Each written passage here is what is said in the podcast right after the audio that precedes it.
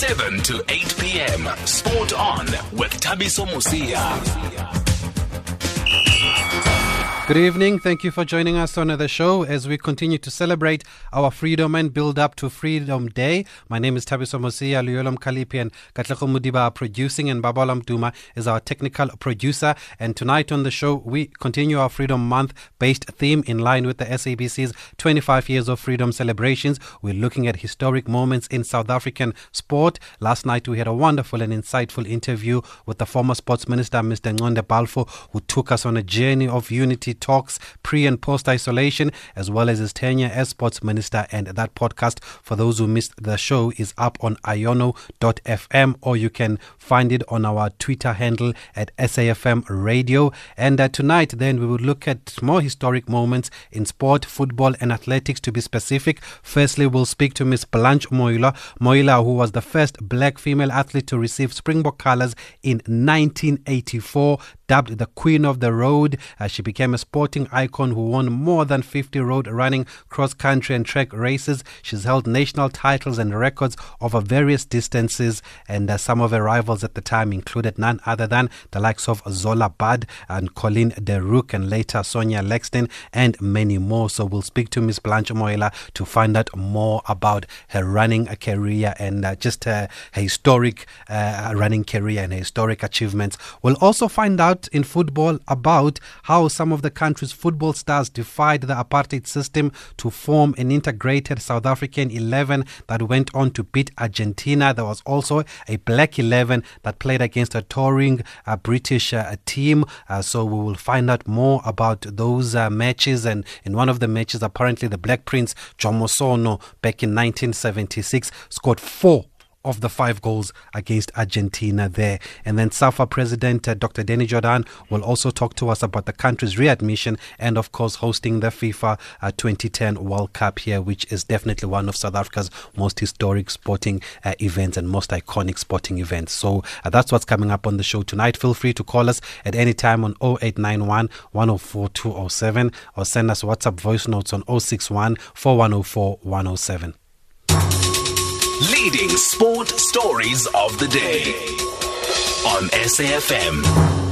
So then, as um, we continue our build up to Freedom Day, it gives me great pleasure and honor to welcome on the line Miss Blanche Moila, who was the first black female athlete to be awarded Springbok colors back in 1984 under the old government. And uh, as you might be aware, Springbok colors were historically awarded to uh, white individuals at the time, judging by what we've been, well, from what we've been told by the many sporting heroes that we've spoken to on uh, this show. So we're going to find out how was history made in 1984 and how did Miss Moila get these honors. And she joins us uh, on the line now. Miss, Miss Blanche, good evening. Thank you very much for finding time to speak to us on SAFM as we celebrate Freedom Month and 25 years of freedom.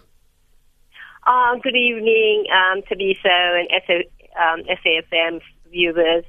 Um, thanks for having me. Firstly, Ms. Blanche, what does freedom mean to you? Wow, um, yeah, yeah. In a nutshell, well, freedom, what freedom means to me is basically being um, afforded opportunities of being who I am, uh, mixing with people from diverse communities, and having choices in life um, of what uh, my career should be like. Um, yes, and, and, and just living a healthy, healthy, happy life. Mm. Now, I mentioned that you made history by being awarded Springbok colors as the first female black athlete, but I've heard you in one of the interviews saying that you're not the first black, but the first melanin enriched female athlete. Please expand on that. well, um, there were a lot of men that were awarded uh, Springbok colors. Um, yes, I, I, was the first yes, black female athlete to receive Springbok colors, and I use the term melanin enriched um, because basically that is what it's about. You either have um, a lot of melanin or deficient melanin, and that basically dictated the social norms of our previous um, government. So, yes, I was the first to receive um, Springbok colors, and I accepted them with a lot of responsibility. Um, you know, I thought I would use that platform to encourage more women from diverse communities to participate in sport Yeah. because there's just so many uh, advantages of running and, and, you know, following a healthy lifestyle. And how huge was it to be awarded such a status at the time? And were you shocked? What was your initial reaction? Um, yes, it, I was really surprised. You know, when I, sta- I, I started running per chance, really. Um, when I was at school, girls were not encouraged to excel in sport. Um, and it, I started running at um, postgrad, um, and I was doing um, I was doing my psychiatric nursing block where we ran. We had a sports day for um, patients and staff, and uh, one of the doctors um, saw me run, and he encouraged me to run with him because he was preparing for um, Comrades Marathon, Dr. Shoti Muller. Yes. And as I say, it was just per chance. So when I started running, um, I didn't know much about all these other awards that might be afforded me. Uh, I was just running because I enjoyed it at the time. So I was really surprised to get um, the colors. Did you have to think twice about accepting the colors because some would have said you are selling out because of the system at the time? How did you look at it? Yeah, actually, you know, that question has come about many a times. And my take on that was the then government was actually saying that we did not deserve to wear those colors. And I was out to prove that on merit we could. We were just as good as any other athlete at the time. And that is what the driving force because I believe that every sports person deserved those colors. And they couldn't dictate to us who was supposed to wear them or not. And I ran so hard so that they had no choice. Uh, I was breaking records. I was set of um, winning titles. They had no choice but to award them. And that was my take at the time. But at the same time, as I can understand the other side of the coin, where there was a group that said, don't run and accept those colors. And I appreciated their side of it, but that was my take, that I had to prove that we can compete at that level. And, and and at the time in 1984, how were you notified that you will be awarded Springbok colors? Did you read it in the paper? Did they get in touch with you? How did they make the announcement? Um, actually, it was both. Um, I was called, I was they phoned and informed me that I was awarded um, the colors, but it also came through the federation, the Natal Athletic uh, Sports Federation, to inform me that I I was going to be awarded the Springbok colors. And then, what did it mean, Miss Blanche? Did it mean that you get to travel with the team? Did it mean that you were representing the country alongside your white counterparts, or did you just get a blazer with colors? Um, well, at the time, to be so, um, we were not yet um, affiliated to international athletics as such. We were still barred. So, yes, we received our colors and we competed um, only in South Africa wearing our colors against other teams. Like they had the junior box and they had um, the Exceller team, which is a corporate team, um, and so forth. That's, and of course, you got a blazer. And would you say those colors changed your life? Did it change your life? And if so, in what way? Ah, yes, um, those colors actually did um, change my life in, in lots of ways. And one of them was that now I, I was offered um, sponsorship. Well, in shoe apparel, Nike came on board, which was wonderful. And they assisted me with that. And I was able to use those colors to go to schools to motivate children to participate in sports. Um, also addressing the um, a lot of social ills that uh, affect our communities. Um, the drug problem, the teenage pregnancy problem, and I could go on, on, on stage and, and try and convince the youth that taking up sports is a better choice. And so I used those colors with lots of responsibility. And we were also looking at some of your pictures from back in the day. You were very noticeable with the turban that you wore, and which you still continue to wear. What's the significance of that? Um, the turban, yeah, the, the story of the turban always comes up. And yes, it, it, it's my persona. And uh, I've always said, um, out of Africa, a lot of women wear turbans. So it's not something really unusual, you know. And it is just my persona. And I, yeah, I still use it in my athletics. And you, you, you, you did cross country, you did track, you did road. Is there anything you preferred uh, more than the other? Um, to be fair, my forte has always been cross country. Um, that's where I really excelled. And I do, yes, I did track and road, but number one has been always cross country.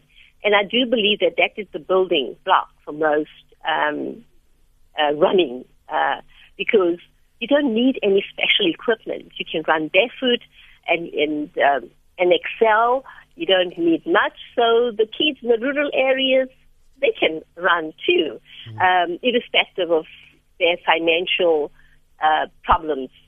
Um, so I love cross country, but right now I love. Um, I also do ultra distance. Yes. I do comrades and two oceans. And I'm using it more to support the charities that I can.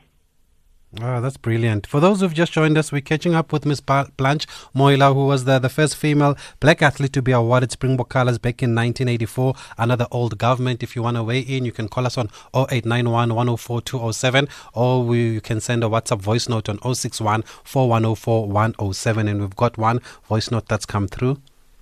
Hi, Tabisa. Could you please ask Ms. Um, Blanche Moila to share something about her background, her upbringing, and yeah, um, how is it then that that upbringing actually led her to the position where she's at? Okay, great stuff. Thanks for that voice note, Miss Blanche. Did you hear that?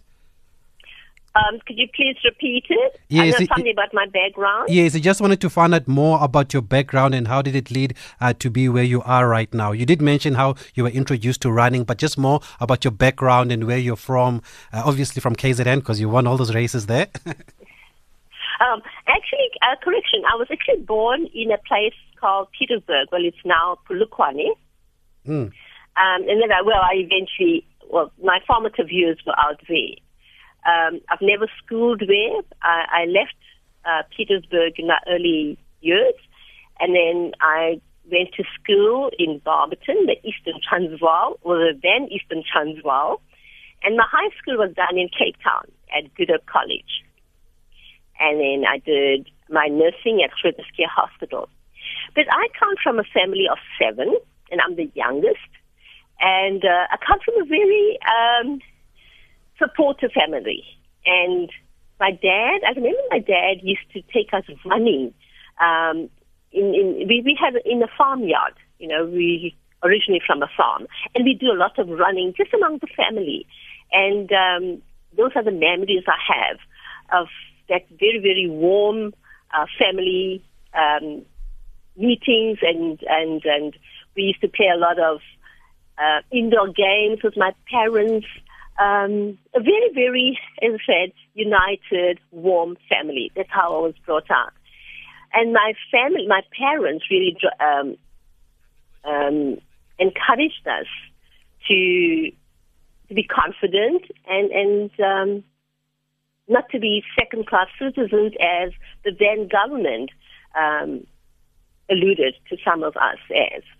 And so when I grew up, I really had that confidence that I'm okay Mm. uh, in my skin, and uh, I'm not second best to anybody. And that was because of the confidence my my parents instilled in us. and how then did you end up in KZN? Because that's where you dominated uh, in your in your running. Oh yes, sorry. Um, after my nursing, I did my nursing college in Cape Town. I, I did my early practical in the Schuur Hospital. I moved to KZN actually KZN um, out of curiosity. Um, that was in '78 or so. I decided let me go to KZN and work there and see what it was all about. And I enjoyed it. I loved the, the, the climate. The weather is fantastic, and the people were just so warm. And I am based in Sydney, um, in in Durban, and that's where it has been home for me since '79. Wow. We're going to continue this conversation after this break. Miss Blanche, if you can just stay with us. For those who've just joined us once again, we're catching up with Miss Blanche Moila. You can call us on 0891 104 207 or WhatsApp voice notes on 061 4104 107. Hashtag SAFM Sport On. Miss Blanche, before I read some of the questions from Twitter and I bring on another voice here, uh, you say in one of your interviews that one of your highlights was being voted Sportswoman of the Year in 1985 ahead of Zola Budd. Why was that? Um, well, I think we voted the Sportswoman of the Year, um, not necessarily just ahead of Zola, but any any other athlete, you know it's, it's a big thing, you know, because way back, because of our um, patriarchal society, very few women, um, sportswomen, were recognized as little household names. And, you know, very few were celebrated. So that in itself was a red letter day for me.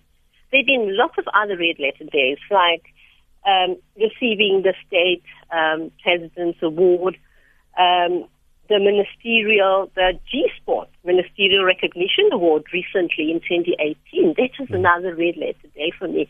So these accolades really, um, which is just so special.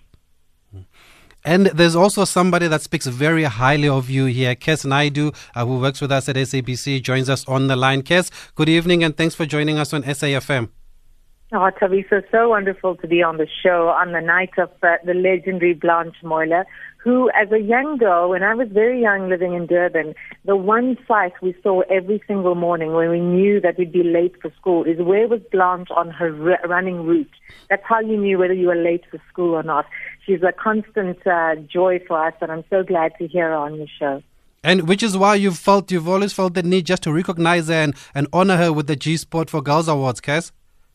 I think it's important that while we look for new talent to honor, like President Ramaphosa spoke about today, uh, and a few days uh, he's been chatting about honoring living legends. Um, they keep going every decade, and we expect them to keep going. But celebration and recognition is very, very important. And someone like Blanche continues to do incredible community work. So we're not honoring her for what happened in the 1980s. That has been done. We're honoring her for continuing to be a shining light. And Blanche, I honor you tonight on SAFM because aside from the G Sport Award and that recognition, you continue to be someone that we can call and be an elder in women's sport, and, and we're so lucky to have you. And and Kes, do you think she gets the recognition that she deserves? We don't recognize enough. And you remember, we've had this conversation. After yeah. every G Sport Awards, I cry because we cannot honor enough people. And there's so many people that end up losing on the night. So someone like Blanche probably needed to have a stadium named after, a road named after, something like that. But all this takes so much, and I think we don't have enough champions for women's sports. So, um, if there is someone in the community that wants to take up these challenges, I think we need to. We can't rely on everyone else to do it. We need to champion our own champions. I know you've said so many kind words to her. You've spoken about her at the awards, but now that she's here with us and with everybody listening, what would you like to say to Blanche uh, Kes?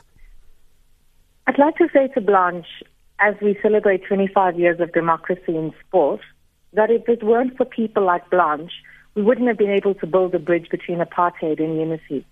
Um, it's so easy to celebrate those who championed after 1990s, but it must have been so tough for her to do what she did at the time that she did. And I love her saying, when someone throws lemons at you, make lemonade. That's the best.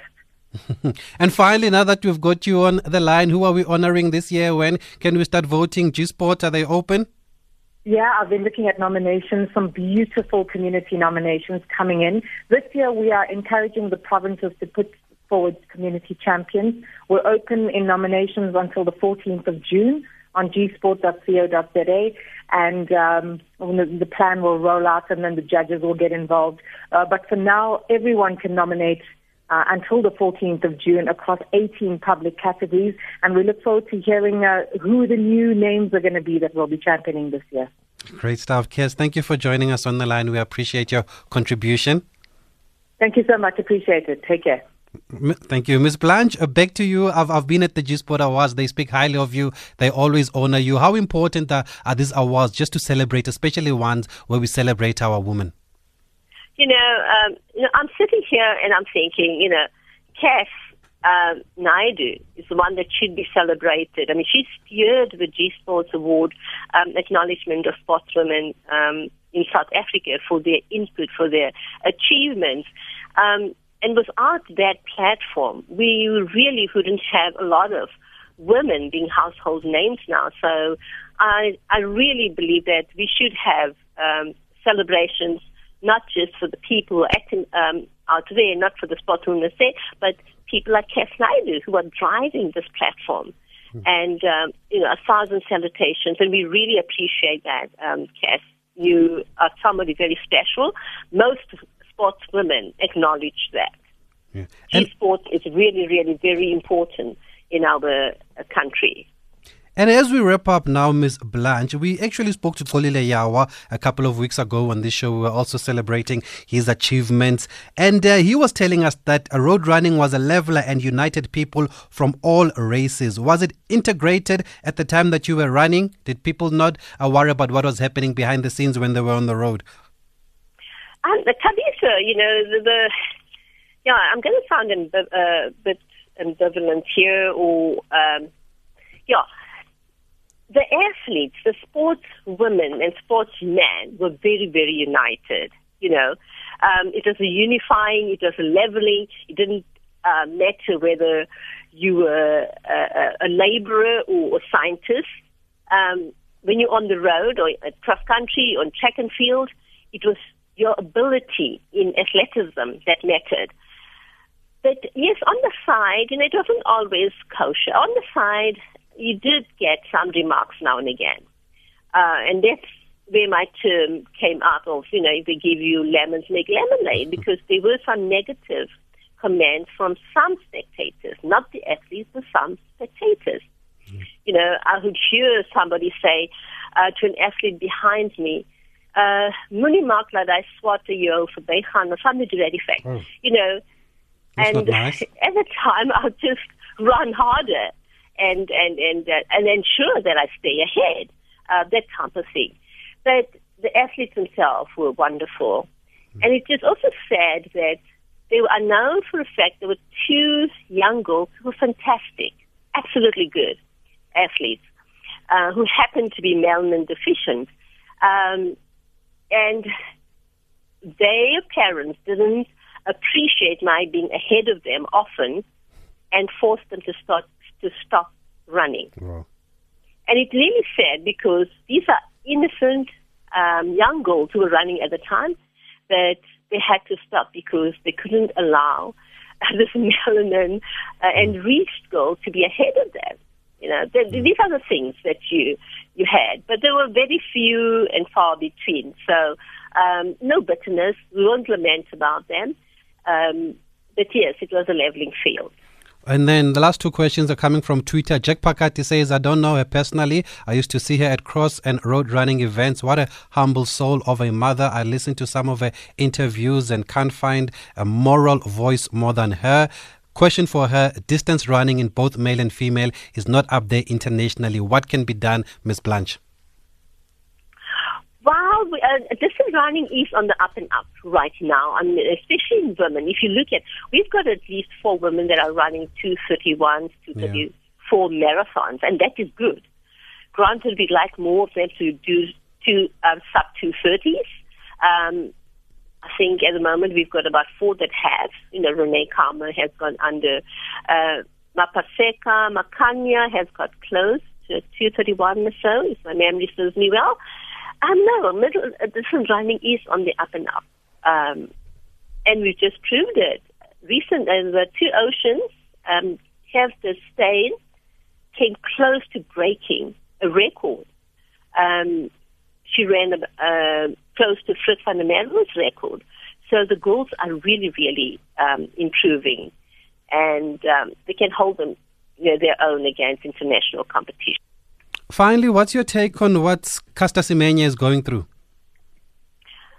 Yeah, um, that is very sad because uh, we're talking about somebody with natural uh, ability, um, genetic wise, biology, and I think the powers that be in the IAAF have um, really, really going about it the wrong way.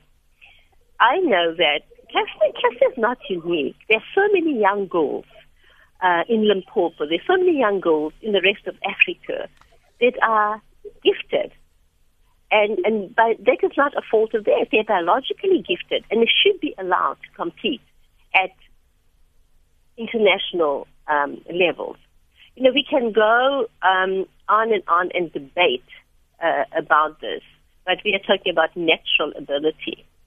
If competition way back when the Greeks and the, and the Germans and the Russians all uh, went to the Olympics. They wanted to see who is the quickest, who's the strongest, and and they believed their nationalities were stronger, and we do. We believe that we've got the fastest. Africa is the home of distance running.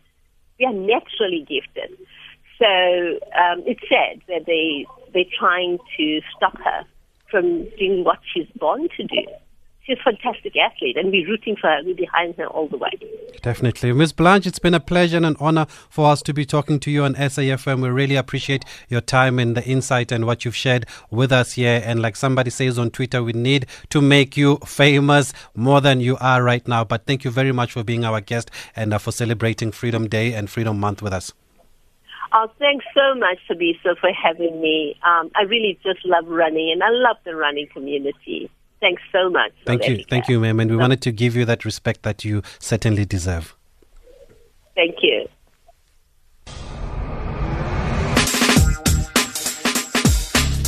SAFM leading the conversation.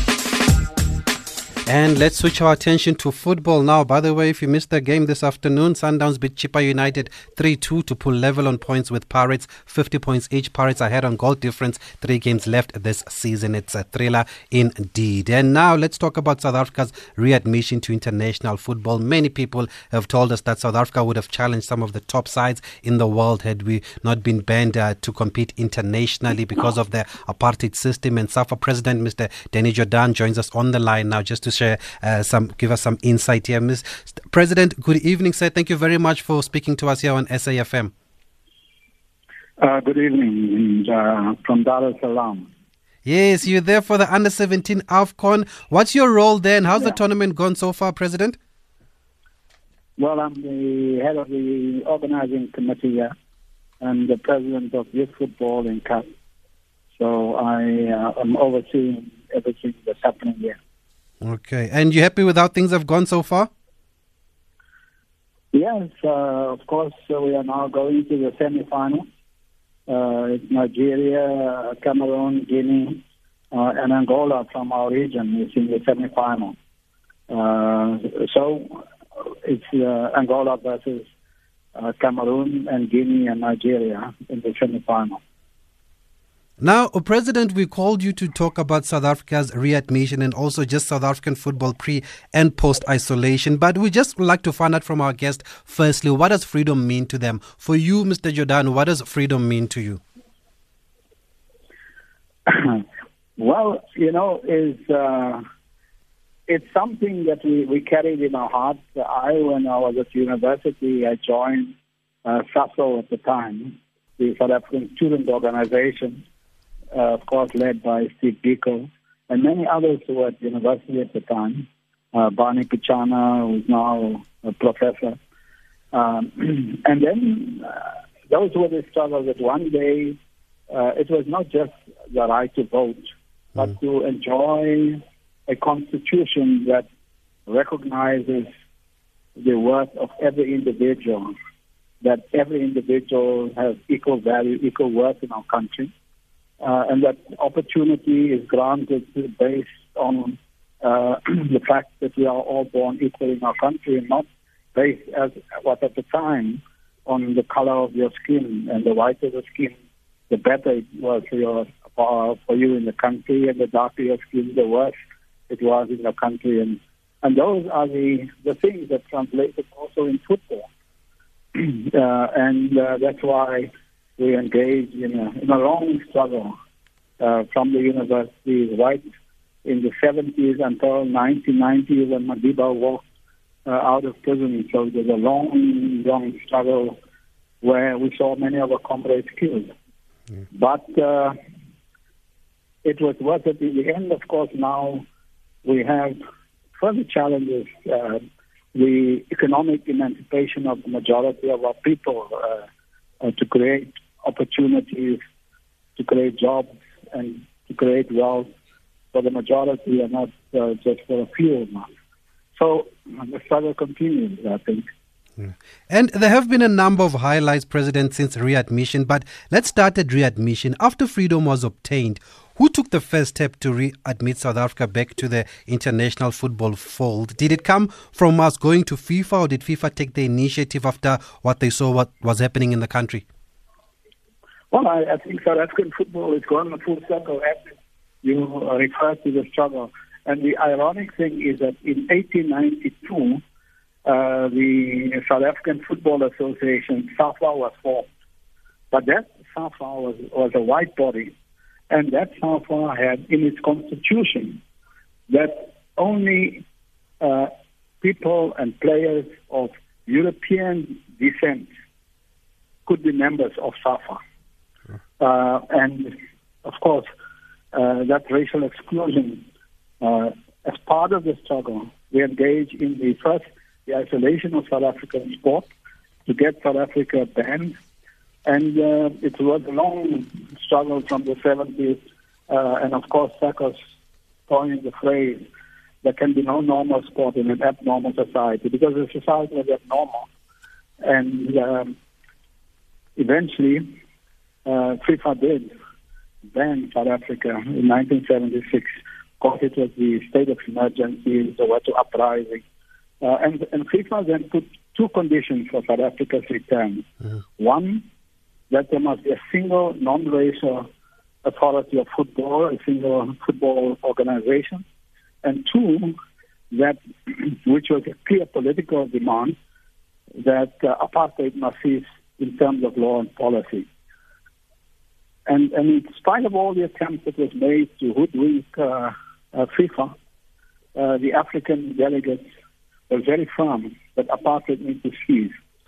So it was only in 1990 when Mandela was released and the process to a democratic election was engaged upon that FIFA started to engage us. And uh, Issa Hayatou led a delegation uh, to South Africa, and we met them in the what was called the Carlton Hotel mm. in the middle of Johannesburg, and there they agreed to readmit South Africa. I was then um, part of those who negotiated our return. And of course, uh, it was led by Stix Morewa, Adini Bikau, uh, then went to, and also Ashwin Trikamjee.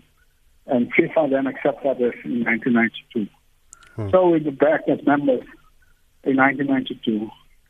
And therefore, our first international match was when we played against um, Cameroon in Durban. Yes, in Durban. That was our first match, uh, international match. And that's why you see the difference between football and rugby and cricket. They played international sports since 1950s. We played only uh, since 1992. And, uh, yeah. and I, uh, sorry, I just wanted to go back. Um, there's a story that I once heard that in 1963, South Africa was readmitted to FIFA, but was, was expelled after proposing to send an all-white team to play at the 66 World Cup. We all know who won that one. And then they wanted to send a black team to play in the 1970 FIFA World Cup. Is that correct? Yes, yes, yes. You know, South Africa or white South Africa, there was then a president called Fell um, South Africa was a founder member of CAF. Uh, South Africa uh, formed, helped form CAF, and the first thing that happened is that when the first African Cup of Nations was going to be played, now the question of which team are they going to send? They wanted to send the white team, Uh, they didn't want to send a mixed team.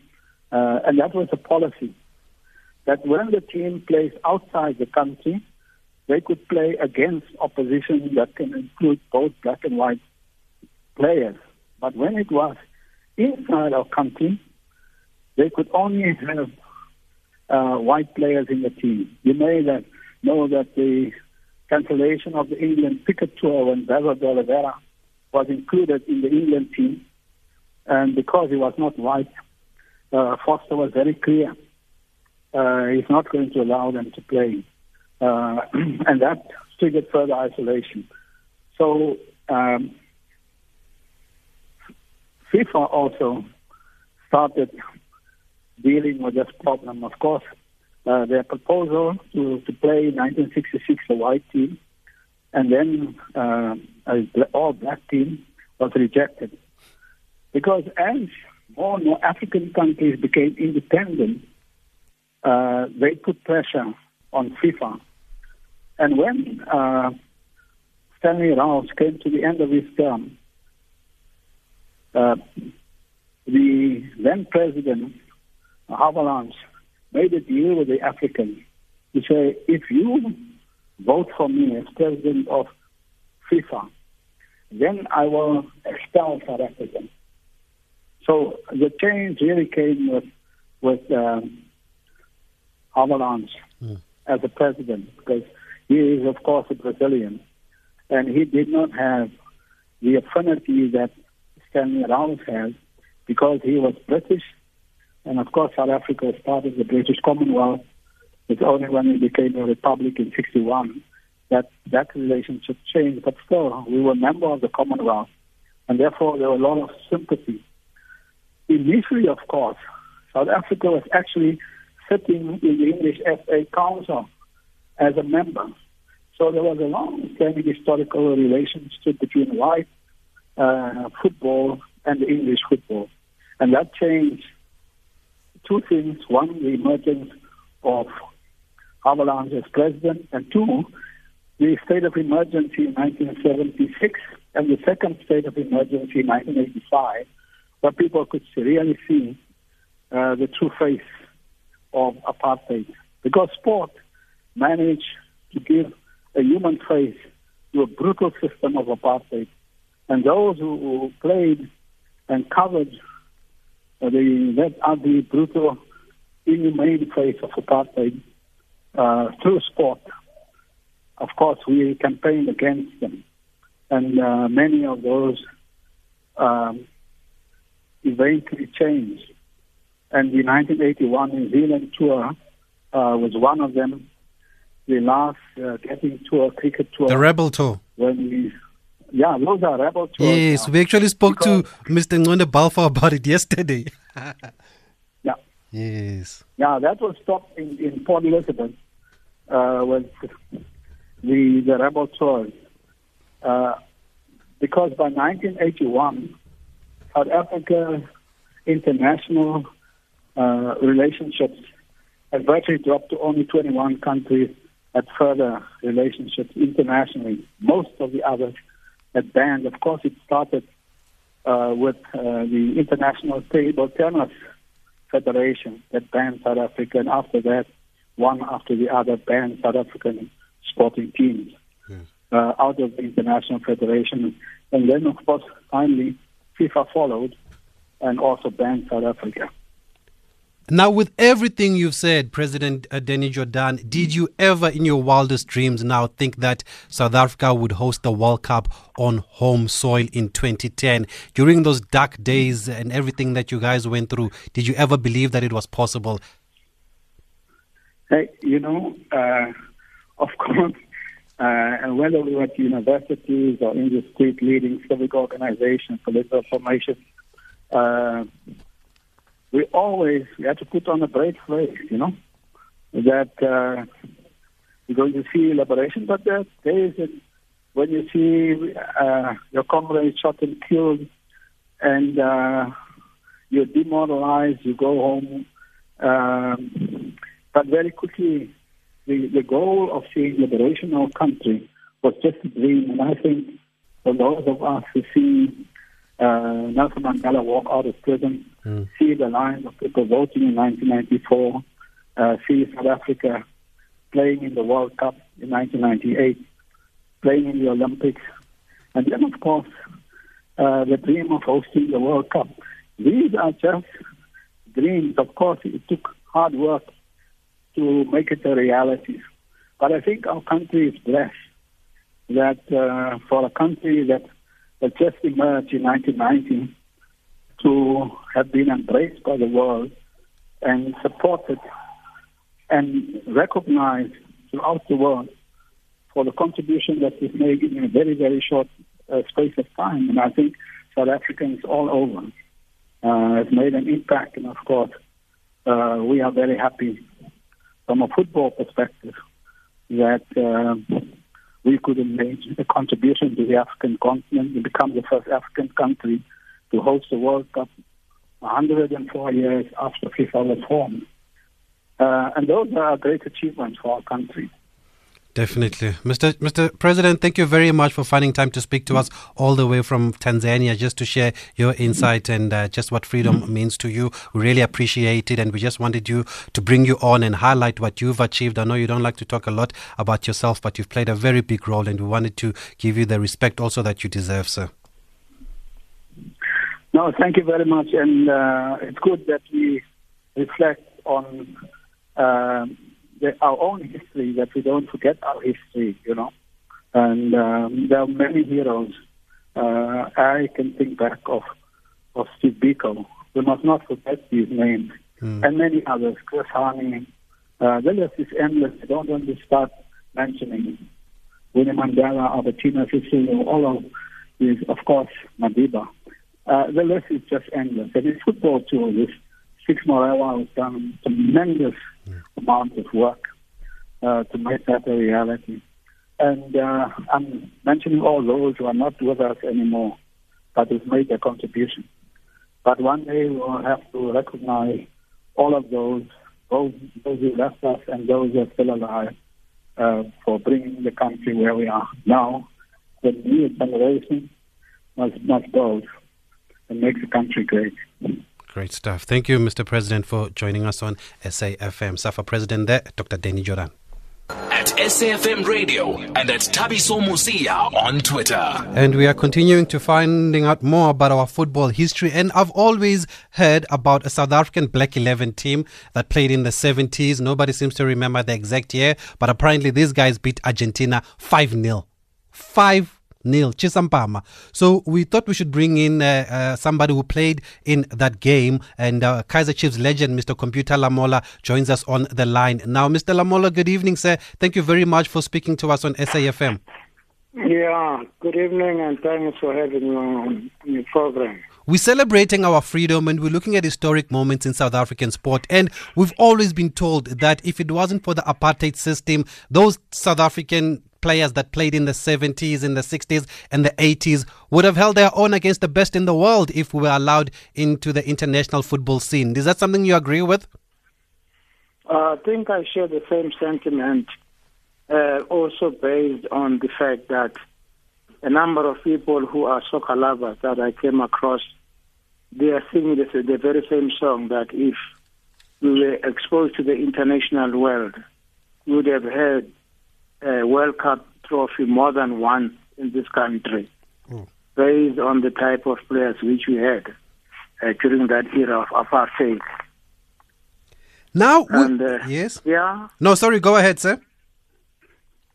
Uh, I I want to say by then we were still uh, very, very strong in terms of our identity or our culture or our style of play, which today it's so different from what it used to be.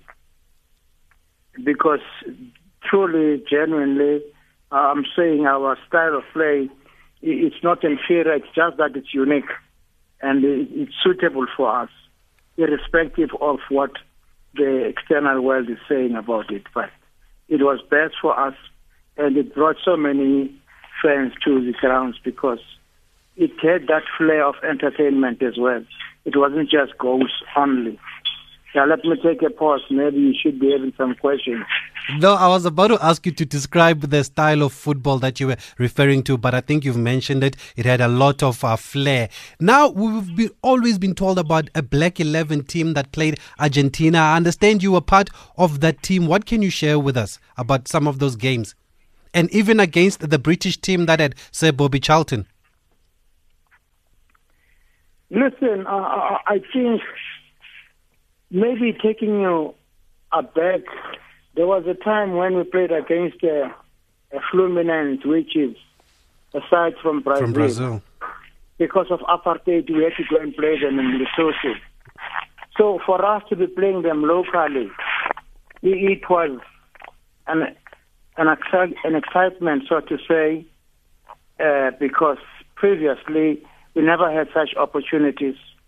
We also wanted to prove a, point that, uh, in spite of all the obstacles or the system that does not allow us to have international games, the potential is there.